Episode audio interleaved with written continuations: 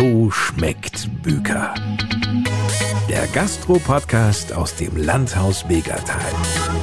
Mit Stefan Büker und Lars Kors. Das bin ich, hallo zusammen. Büker-Fans werden Stefan in seiner Küche live am Sonntag, das war der elfter April, bei Leckerlippe live, der Kochshow der L Z, zugeschaut haben, als Stefan Lachs-Matjes-Tatar mit Honig-Dill-Soße, Schweinefilet mit Kräuter-Hollandaise und Kartoffel-Artischocken-Bohnensalat und als Dessert Kirsch-Joghurt-Creme und Sabayone zubereitete. Wir konnten parallel alle zu Hause mitmachen. Der Unterschied bei vielen wird nur gewesen sein, es sah leider nicht so gut aus wie bei Stefan in seiner Küche. Aber da konnten wir natürlich merken, genau das ist Stefans Ding, das Wirbeln und Zaubern in der Küche. Dieser Kochleidenschaft würde sich Stefan Büker nur zu gerne wieder voll und ganz hingeben, wenn das Landhaus Begatal wieder öffnen könnte. Doch danach sah es bislang nicht aus. Und so schäumte Stefan in der letzten Folge von So schmeckt Büker doch sehr. Er sagte, wenn er so arbeiten würde wie viele Politiker, ja, dann könnte er seinen Laden dicht machen. Daher gleich einmal die Frage an ihn. Stehst du noch immer auf diesem Standpunkt? Ich bin immer noch auf dem Standpunkt und mein Laden ist ja noch zu. Wir werden heute eingehend über diese Problematik sprechen. Dazu hast du einen Gast eingeladen, der sich durchaus mit politischen Geschehnissen tagtäglich auseinandersetzt, berufsbedingt, aber auch Erfahrungen mitbringt aus dem Impfzentrum hier in Lippe. Nämlich Ralf Freitag hast du eingeladen, den Geschäftsführer der Lippischen Landeszeitung. Warum ausgerechnet ihn? Weil wir uns persönlich kennen, weil ich ihn schätze. Wir schreiben ab und zu auch mal, wo er seine Meinung hat, wo ich meine Meinung habe. Bei ihm laufen alle Fäden prinzipiell zusammen. Und das finde ich einen sehr, sehr guten Ansatz, um mich mit ihm zu unterhalten darüber. Das klingt ja spannend. Bei dir laufen alle Fäden zusammen.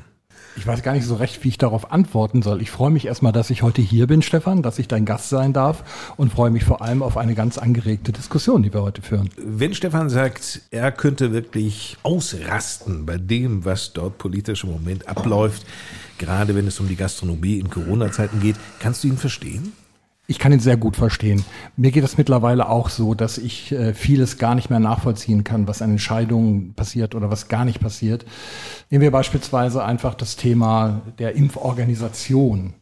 Wenn ich mir vorstelle, dass wir beispielsweise im Impfzentrum morgens vielleicht zweihundert Leute haben, die geimpft werden, nachmittags dann achthundert, neunhundert Leute, die geimpft werden, dann frage ich mich schon, warum kann man das nicht so organisieren, dass es irgendwie effektiver auch funktioniert? Das war nur eine ganz kleine Facette der ganzen Geschichte. Ein anderes Thema ist beispielsweise die Öffnungspolitik oder Nichtöffnungspolitik, die wir erleben. Deutschland wird auf einmal wieder ein Flickenteppich. Jeder macht, was er will. Das kann ja nicht gut gehen. Deswegen ist er hier, weil er halt viele Seiten sieht. Das war jetzt eine Seite. Ja. Bezogen auch auf das Impfzentrum. Ja. Wie sieht es dann aus mit der Gastronomie? Hier gab es wirklich, bevor es den Lockdown gab, die Situation, dass die Gastronomie in ganz Deutschland enorm investiert hat. Die haben sich richtig ins Zeug gelegt. Die haben wirklich alle Hygienemaßnahmen eingehalten, weil sie wussten, sie werden kontrolliert. Sie wurden auch kontrolliert. Und dennoch wurde bei der Gastronomie ganz klar der Cut gemacht, wird gesagt, Schluss, aus. Richtige Entscheidung gewesen? Nein, das ist aus meiner Sicht keine richtige Entscheidung gewesen, wobei ich sagen muss, es gibt eine neue Studie ja aus den U S A, die besagt, also ganz so schuldlos ist die Gastronomie nicht. Dort ist ja wieder geöffnet worden und die Fälle gehen hoch. Jetzt muss man sich angucken, welche Hygienekonzepte greifen da oder greifen da eben auch nicht. Ich würde auch nie von der Gastronomie sprechen. Das ist für mich auch ein ganz wichtiges Anliegen. Ich glaube, wir erleben in dieser Corona-Zeit vor allem auch, dass sich Qualität trotz allem durchsetzt. Es ist schwierig, gerade für so einen Gastronomen wie Stefan Büker oder auch für andere, die qualitativ hochwertige Gastronomie anbieten, ist das auf der einen Seite bitter, aber auf der anderen Seite finden sie auch ihre Nischen. Und das, was ich erlebt habe in den letzten Jahren, sage ich mal, in der Gastronomie ist, dass jeder, der, ich sage es jetzt mal etwas despektierlich, der meint, kochen zu können, sich Gastronom genannt hat. Und das, was jetzt auch durch Corona passiert ist, Corona ist ja bei vielen Dingen sowas wie ein Katalysator und das gilt auch für die Gastronomie. Ja. Es trennt sich einfach nochmal wieder die Spreu vom Weizen, Qualität setzt sich durch. Also von daher würde ich immer nicht von der Gastronomie sprechen und natürlich leiden dann diejenigen, die meinen, kochen zu können und deswegen sich Gastronomen nennen, deutlich mehr unter der ganzen Geschichte als beispielsweise so jemand wie Stefan Büker. Aber auf der anderen Seite gebe ich ihm vollkommen recht, ich sehe das auch so. Die Schließung der Gastronomie kann man eigentlich nur wenn man es überhaupt begründen will, damit begründen, dass man sagt, wir wollen Orte versperren, an denen sich Menschen treffen, ganz egal, ob die sich da anstecken oder nicht. Und das ist natürlich ein ganz fragwürdiger Hintergrund, vor allem vor dem Hintergrund, dass wir es äh, ja schon eine ganze Zeit so treiben. Und von daher finde ich das nicht mehr gerechtfertigt. Gerechtfertigt. Einmal eine ganz kurze Anekdote auf das, was du gerade gesagt hast. Ich bin auch der Meinung, es gibt sicherlich ganz, ganz viele sehr, sehr gute Hobbyköche, die besser sind als die Profiköche. Ich bin der Meinung, es müsste eine Fachkraft, ob das Hotelfachmann, Restaurantfachmann oder Koch, hat man den Berufszweig nicht, dürfte man bei mir auch keine Gastronomie aufmachen. Hat auch was mit Hygiene zu tun. Ich habe gerade von der I H K irgendwie so einen Bericht gelesen, da ging es halt um Hygiene, dass da wirklich, sag mal, die Veterinärämter gewissen Leuten, jetzt ohne so eine, irgendeinem handwerklichen Beruf, der meint, okay, da werde ich jetzt gerade nichts mehr und dann mache ich halt eben eine Gastronomie auf, erstmal erklären muss, warum darf ich in meinem ganzen Baustaub, wenn ich hier so eine Gastronomie habe, warum darf ich mein Lebensmittel da nicht liegen lassen? Weil sie so einen Frikadellenschein machen, einmal zwanzig Minuten Unterricht und dann darfst du eine Gastronomie aufmachen. Anderes Thema. So, aber ich bin auch der Meinung, es sollten Fachkräfte eine Gastronomie betreiben. Meine Gastronomie wurde zugemacht, genau wie du es gesagt hast. Auch wir haben bei uns im Biergarten, haben wir oben die Terrasse komplett umgebaut, haben da einen Wintergarten hingebaut. Wir haben Heizstrahler gekauft, wir haben Felle gekauft, wir haben dann eine Bestuhlung, wir haben es, ich sag mal, schick gemacht, so dass wir die ganzen Sachen machen könnten. Jetzt ist gesagt worden, von heute auf morgen, nein, ihr dürft es nicht mehr. Erst ist von der Politik gesagt worden, ich glaube, es gab sogar Förderprogramme, wenn ich mir Heizstrahler gekauft habe. Erst waren die ganz verboten aus umwelttechnischen Gründen, weil die so viel Gas in die Luft streuten und mit einmal werden sie wieder gefördert. Merkwürdig, aber okay. Ich stimme dir zu, man darf nicht von der Gastronomie sprechen. Der Verband, die die Hoga, müsste es erreichen, die Gastronomie zu unterteilen. Denn wenn ich eventuell in irgendeiner Großstadt bin, wo ein Betrieb neben dem anderen ist, wo ich überhaupt keine Abstände einhalten kann, wo ich vielleicht eine Deckenhöhe von eins neunzig Meter habe, ich kann da zwar gut sitzen, aber laufen kann ich schon sehr schwierig. Wenn ich jetzt meine Gastronomie, ich spreche jetzt von meiner Gastronomie, ich weiß aber, dass wir ganz in, alleine nur in Lippe, ich kann nicht über alle sprechen, aber in Lippe, ganz, ganz viele Gastronomien haben, die so aufgestellt sind wie meine Gastronomie. Ich könnte mit Abstand regeln, meine Gastronomie wirtschaftlich fahren. Der Gast kommt hier an, er meldet sich an, er wird den Platz zugewiesen, es wird alles desinfiziert, sie halten die Abstände. Am Tisch gibt es keine Maskenpflicht, sonst tragen sie die Maske. Das ist doch definitiv, meiner Meinung nach, wesentlich, ich sag mal, überschaubarer, dass man sich nicht anstecken kann, als wenn das Ganze, was nicht mehr in der Gastronomie stattfindet, zu Hause stattfindet. Zu Hause kontrolliert keiner, es werden die Abstände nicht eingehalten, die ganzen Dinge. Kann ich nicht nachvollziehen. Ich habe immer gesagt, ich bin froh und glücklich, dass ich in Deutschland lebe. Es gibt andere Länder, die sind ganz, ganz, ganz traurig dran, auch politisch gesehen. Nur, wo ich der Politik jetzt den Vorwurf mache, ist, dass sie im Sommer einfach ihren Job nicht gemacht haben. Das, was du eben beschrieben hast, dass du ja investiert hast, wie viele andere Gastronomen auch, in Heizstrahler, manche haben große Zelte gekauft, ja. Und, und, und. Das, was dann passiert, das ist ja im Grunde genommen, dass Urvertrauen zerstört worden ist. Ja, ihr seid ja geradezu aufgefordert worden von der Politik, das zu tun, damit ihr im Grunde genommen die Sommersaison verlängern könnt. Und darauf habt ihr euch verlasst. Und das ist etwas, was wir als Journalisten, sage ich jetzt mal, in der ganzen Gesellschaft ja wahrnehmen. Und das ist das große Problem, das Politik hat. Politik hat insgesamt das Urvertrauen der Bevölkerung in den Staat nachhaltig zerstört. Einfach durch die Art und Weise, wie hier versucht wird, Troubleshooting zu machen. Ich kann jetzt auch gar nicht sagen, was genau falsch läuft. Aber wenn die sich alle drei Wochen dort treffen, im Grunde genommen, und ja, man hat ja das Gefühl, die haben keinen wirklichen Plan. Ja, sie gucken sich die Inzidenzzahlen an und dann sagen sie, wir öffnen oder wir öffnen nicht. Meistens eben, wir öffnen halt nicht oder wir müssen wieder schließen, dann wird eine kleine Öffnung gemacht, dann muss man das wieder zurücknehmen. So kann man ja mit dieser Pandemie schwer umgehen, weil man spürt ja im Grunde genommen, dass alle auf die Wirkung der Impfungen hoffen. Das ist ja eigentlich auch die einzige Waffe, die wir überhaupt haben gegen die Pandemie. Und dann erleben wir solche Desaster beispielsweise, wie dass der AstraZeneca-Wirkstoff erstmal ausgesetzt wird, weil man Zusammenhänge klären muss, ob es eben halt äh, wirklich schwere Nebenwirkungen gibt, bis hin zu ja fast tödlichen oder sogar tödlichen Nebenwirkungen. Natürlich muss man das machen, aber da stellt sich doch für den Normalbürger auch die Frage, was machen die da mit uns? Ja, warum kann man sowas nicht vorher klären? Wie kann sowas passieren? Und das ist, glaube ich, etwas, was in der ganzen Gesellschaft momentan ganz große Verunsicherung auch hervorruft. Ich glaube, das wird eine sehr nachhaltige Geschichte sein. Nehmen wir beispielsweise die beiden Landtagswahlen, die wir jetzt schon erlebt haben in diesem Jahr. Ja, die Regierungspartei C D U hat richtig einen auf die Mütze bekommen, obwohl ja schon durch die Briefwahlen im Grunde genommen gar nicht mal so sehr diese Maskengeschichte da zum Tragen kam, sondern das zeigt doch, dass die Bevölkerung tief verunsichert ist. Und wenn das im bürgerlichen Lager passiert, das ja normalerweise wirklich im Grunde genommen darauf achtet, dass Sicherheit ausgestrahlt wird von der Politik und auch so wählen und diese Sicherheit nicht mehr in der eigenen Partei, in der C D U gesehen wird, dann haben wir da ein riesiges Problem. Ich will ja gar nicht parteipolitisch argumentieren, sondern ich argumentiere ja staatspolitisch. Das ist ein Riesendilemma, in dem wir hier sind. Und das macht mir ganz, ganz große Sorgen, muss ich ganz ehrlich sagen. Mir, mir macht das Angst. Ich habe das in meinem Video, was ich jetzt letztes gepostet habe, habe ich ja nun klipp und klar auch gesagt. Unsere Politiker, Politiker verallgemeinert, absichtlich, machen Deutschland kaputt, und zwar demokratisch kaputt. Weil, wenn wir über diese Landtagswahlen sprechen, wie kann es sein, dass eine S P D, eine S P D genau die gleichen Zahlen hat wie eine A F D? Da kriege ich Angst, da kriege ich eine Gänsehaut. Eines wird ja gerade sehr, sehr deutlich, denn der Zeitdruck ist enorm. Ja? Auf der einen Seite ja. merken wir, dass die Stimmung in der Bevölkerung kippt, und die kippt nicht erst seit gestern, die kippt schon seit Monaten. Und auf der anderen Seite wird der Zeitdruck immer größer, tatsächlich etwas dem entgegensetzen zu können. Das heißt also, es musste ganz dringend ein Impfstoff her, ausreichend Impfdosen, BioNTech, Pfizer konnten nicht liefern. AstraZeneca war die Wunderwaffe aus England und Schweden, und man hat sich gesagt, das muss jetzt funktionieren. Dann gab es den Super-GAU, es gab den Stopp, nur... Du hattest gerade gesagt, Ralf, also die Frage ist ja, warum machen die das mit uns, weil gar keine Zeit war. Alle konnten nur hoffen, dass Dinge funktionieren. Normalerweise werden Jahre dafür in Anspruch genommen, um tatsächlich auch den richtigen Impfstoff herauszukriegen.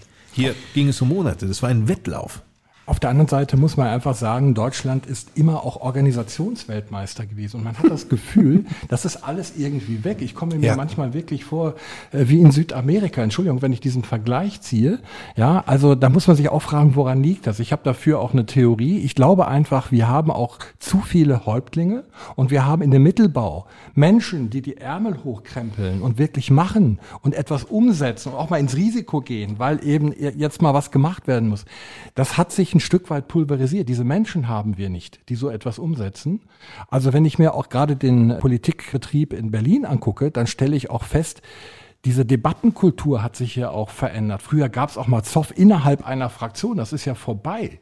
Man hat den Eindruck, da sitzen eher Ja-Sager um die letzten Monate von Angela Merkel herum, und niemand macht etwas, und, und das ist eine Riesenerstarrung, die da ist. Aber ich möchte jetzt noch mal was anderes sagen. Wir sind hier jetzt ja nicht in Rheinland-Pfalz, wir sind auch nicht in Baden-Württemberg und wir sind auch nicht in Berlin, sondern wir sind in Lippe.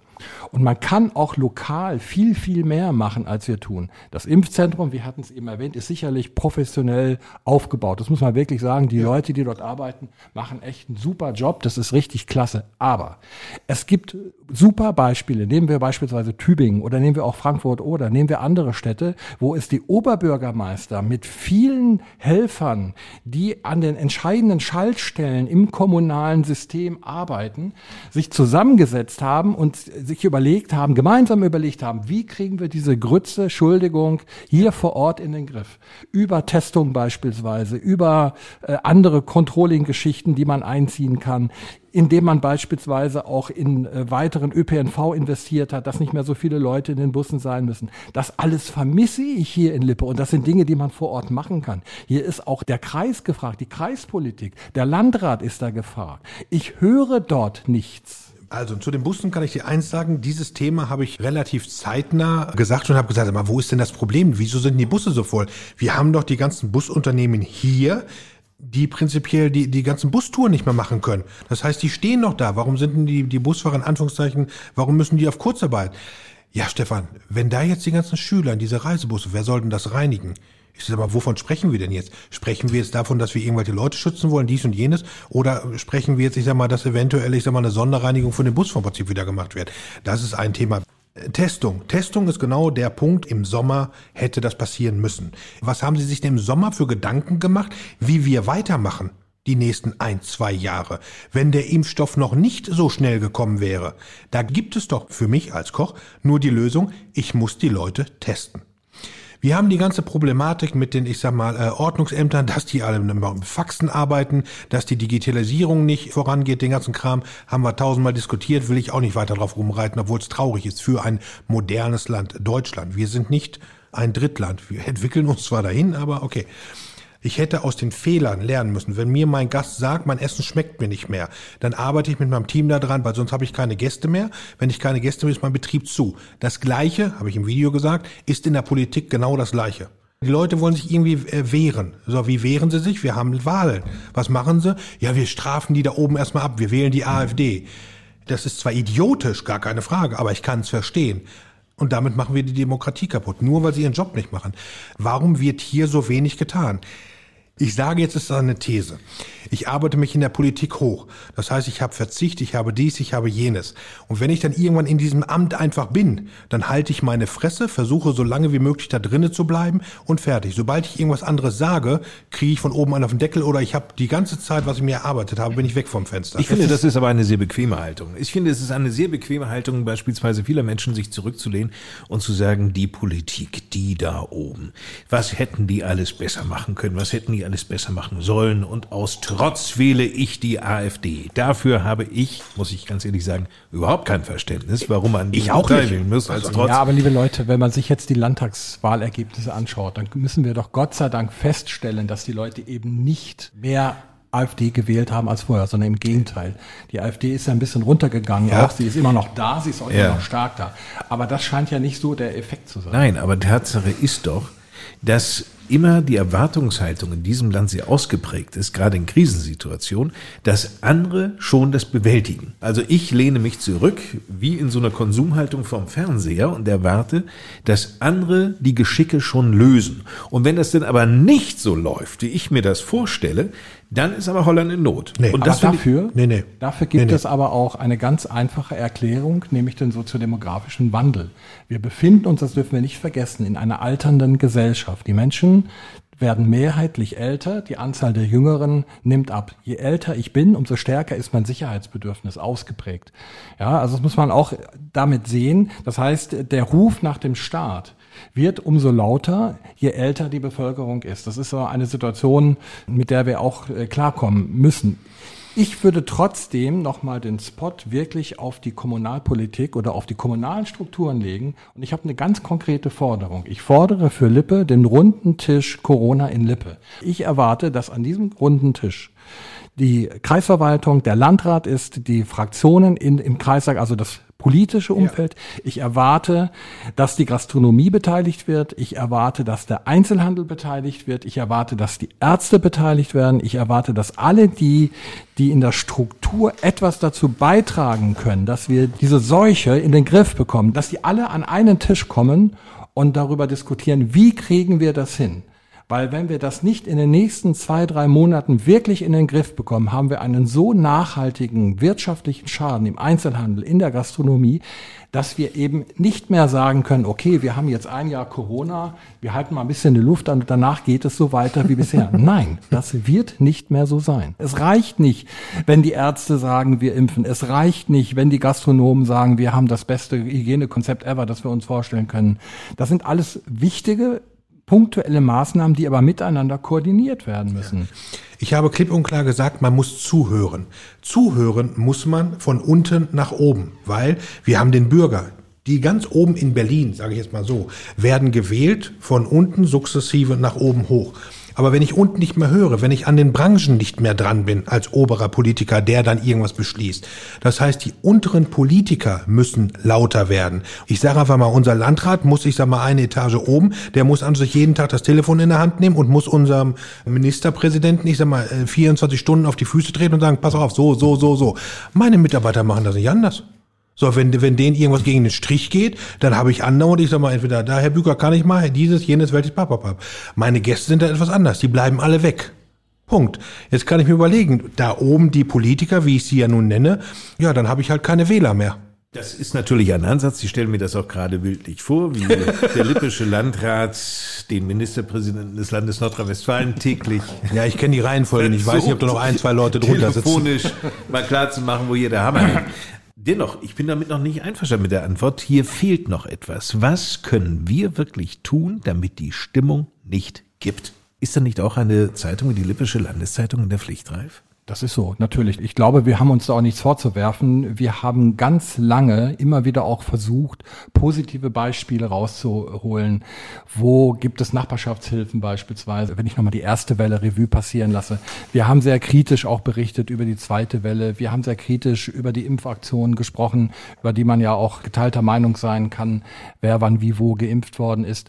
Also ich glaube, wir, wir nehmen das Thema sehr ernst. Und das ist natürlich auch das, was wir merken, wie die Leserinnen und Leser auf uns zukommen oder von mir aus auch mittlerweile die User. Wir sind ja auch multi-channel-mäßig aufgestellt, was das ganze Thema Berichterstattung angeht. Das merken wir auch, dass es brodelt. Der Punkt ist nur, es fehlt auch so ein bisschen bei uns die Fantasie, den Menschen auch noch Mut zuzusprechen. Du musst ja bei der Wahrheit bleiben. Ja, ich kann ja jetzt nicht irgendwie schöne Dinge erfinden, die es nicht gibt. Und ich gebe offen zu, dass ich die letzten ein, zwei Wochen in einer wirklich sehr skeptischen Phase bei mir selber war, weil ich glaube, wir sind an einem Punkt, an dem der Kampf gegen diese Pandemie auch wirklich kritisch, ich sag mal, zumindest zeitweise ins Negative kippen kann. Jens Spahn hat sich hingestellt und hat gesagt, ich verspreche und garantiere, dass jeder Bundesbürger bis in den Sommer hinein ein Impfangebot erhält.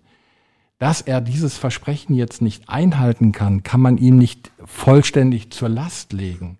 Aber was ich ihm zur Last lege, ist, dass er selber, und dafür gibt es ja auch viele Beispiele in der Berichterstattung, eben nicht alles getan hat, um diesem Versprechen auch einen realen Hintergrund zu geben. Und dann kommt eben noch so ein Impfstoffdesaster dazu. Die Menschen, die sehen nur, ich bekomme meine Impfung jetzt vielleicht erst im September oder im Oktober. Das ist nicht Sommer für mich. Ja, was macht das dann? Da sind wir wieder bei diesem Thema Urvertrauen in die Politik. Und da hat man natürlich dann auch irgendwann ganz schlechte Karten, auch als Medium. Das, was ich allerdings äh, auch äh, sehe und auch sehr kritisch sehe, es gibt auch insbesondere in den öffentlich-rechtlichen Medien, vor allem im Fernsehen, äh, auch durchaus Tendenzen der Schwarzmalerei. Und das hilft uns natürlich auch überhaupt nicht. Jeden Abend um zwanzig Uhr fünfzehn ein Special bis halb neun deutlich zu machen, zu dokumentieren, da ist wieder was schiefgelaufen, dort ist wieder was schiefgelaufen. Das macht ja was mit Menschen. Und das verunsichert Menschen auch. Ich plädiere nicht dafür, Dinge unter den Tisch kehren zu lassen oder nicht darüber zu berichten. Aber die psychologische Wirkung von schnell hintereinander folgenden Negativberichten zu einem Thema, ganz egal welches es ist, und Pandemie ist nun mal momentan das zentrale Thema, führt schon dazu, dass auch das bei den Menschen dazu führt, dass die Stimmung kippt. Ja, das ist so. Ich habe kein Patentrezept dagegen. Wir können als Tageszeitung immer nur schauen, wo gibt es Positivberichte. Das ist beispielsweise die professionelle Art im Impfzentrum. Das sind die mobilen Impfteams, wo sich ja auch Hausärzte engagieren. Das ist das tolle Takeaway, was dann angeboten wird.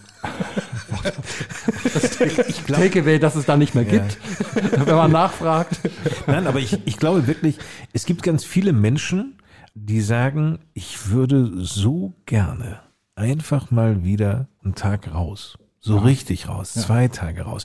Du musst gar nicht jetzt in die Ferne fliegen, sondern einfach nur mal raus, raus aus diesem Mikrokosmos, in dem du dich befindest, ja, ob nun im Homeoffice oder am Arbeitsplatz, die Kinder zu Hause, du musst raus. Und ich würde so gerne einfach mal an einem Sonntagnachmittag oder an einem frühen Abend bei Stefan Büker im Landhaus Begatal einfach nur mein Weizenbier trinken, ja, hinausgucken auf die Felder, und dabei einfach mal runterkommen und dann mit dem Fahrrad wieder nach Hause fahren. Einen Hauch Normalität. Ich unterschreibe das sofort. Ich, das äh, ist genau auch mein Wunsch, mit dem Fahrrad hier hinzufahren, schönes Bier zu trinken, wieder nach Hause zu fahren, was Schönes zu essen vielleicht auch noch. Ja. Das ist ja einfach der bescheidene Wunsch. Diesen Wunsch haben wir ja alle. Deswegen sage ich ja, ich glaube, wenn wir das schnell realisieren wollen, dann können wir das nur gemeinsam schaffen. Da reicht es nicht, auf die Gastronomie zu gucken und sagen, macht mal ein vernünftiges Hygienekonzept. Es reicht auch nicht, auf die Politik zu gucken und zu sagen, jetzt beschließt doch mal die Öffnung. Wir müssen da schon alle, die wir da Verantwortung haben und tragen, mitdiskutieren und eine gemeinsame Lösung finden. Ich will aber noch mal was Positives sagen, was vielleicht jetzt auch vielleicht auch ein Aspekt, der bis jetzt in unserer Diskussion zu kurz gekommen ist. Ich habe das jetzt ja schon mehrmals erwähnt, dass ich ehrenamtlich im Impfzentrum helfe. Warum mache ich das? Ich mache das auf der einen Seite, weil die Dankbarkeit, die mir von den älteren Menschen entgegenschlägt, unheimlich viel bringt. Die Leute kommen mit schlotternden Knien die Treppe hoch ins Foyer der Phoenix Contact Arena und fragen als erstes, was kriege ich denn für einen Stoff? Und dann kann man den älteren Menschen, ja, du kriegst den ähm, Pfizer-BioNTech-Impfstoff, und dann blühen die schon auf, mhm. und dann müssen die ja diese Formulare ausfüllen, was für die auch nicht ganz einfach ist. Dann hilft man denen beim Ausfüllen dieser Formulare und dann macht man aus diesen verängstigten Menschen erstmal glückliche Menschen. Das heißt, dieses Thema, ich will safe sein vor der, dieser Pandemie, vor Covid neunzehn, das ist ganz, ganz tief drin bei den Menschen. Und das ist ja das Dilemma auch, wenn jetzt diese Verzögerungen kommen durch Fragen der Sicherheit äh, zu den Impfstoffen. Also das ist für mich irgendwie auch so eine positive Geschichte zu sehen, dass Menschen auch, wenn auch nur kurzzeitig, aufblühen, weil sie eben diese Impfung bekommen. Und ich will noch einen anderen Aspekt zu diesem Thema nennen. Warum mache ich das? Es gibt ja viele, die sagen, warum werden die Alten geimpft? Warum macht man das nicht mit den Jungen, dass die Jungen wenigstens ihr normales Leben führen können? Ich sage was ganz anderes. Ich sage nein. Wir haben unseren Eltern zu verdanken, dass wir in dem relativen Reichtum leben können und in dem Frieden leben können, in dem wir leben. Und das ist jetzt einmal eine Chance, bei der wir unseren Eltern etwas zurückgeben können, nämlich genau diese Sicherheit für diesen Moment in einer für unsere Eltern möglicherweise tödlichen Pandemie. Und das ist für mich auch ein ganz, ganz wichtiger Aspekt, auch wenn wir heute über politische Aspekte reden. Das ist für mich ein gesellschaftlicher Aspekt und ein menschlicher Aspekt, der am Ende auch auf die Frage, wie sehe ich Politik, auch einwirkt. Unsere Bevölkerung wird älter. Das heißt, wir tun hier wirklich etwas auch für die Seele älterer Menschen. Hm. Ich sehe es natürlich auch so ein bisschen aus der Wirtschaftlichkeit. Ja, ich habe einen Betrieb, ich habe Auszubildende, ich habe mir jahrelang versucht, was aufzubauen, was definitiv nicht einfach war, ist. Und jetzt stehe ich vor einem Scherbenhaufen. Und dieser Scherbenhaufen ist nicht nur die Politik dran schuld, sondern das Virus ist daran schuld. Das ist mir sehr, sehr bewusst. Aber wie die Politik damit umgeht, und das ist das, was ich wiederum sage, sie müssen zuhören. Sie müssen die Lösungen, die wir hier unten haben, der Mittelstand oder was hat, müssen sie zuhören. Oder sie müssen anders kommunizieren. Wie haben sie mir gegenüber kommuniziert? Passt auf, das größte Problem sind unsere Senioreneinrichtungen. Die Senioreneinrichtungen sind in Deutschland alle durchgeimpft. Der zweite große Aspekt, unsere Intensivbetten dürfen wir nicht überlasten, weil sonst haben wir ein großes Problem, wenn du einen Herzinfarkt und diese ganzen Dinge hast. So, auch das ist ja prinzipiell im sicheren Bereich. Warum darf dann nicht kontrolliert aufgemacht werden? Beziehungsweise warum haben meine sogenannten Politiker im Sommer nicht so gearbeitet, dass sie jetzt gewissen Branchen Perspektiven geben können? Das heißt, diese Perspektivlosigkeit, die ich als Unternehmer habe, da stelle ich mir doch einfach die Frage, warum soll ich eigentlich weitermachen? Weil ich weiß gar nicht wie.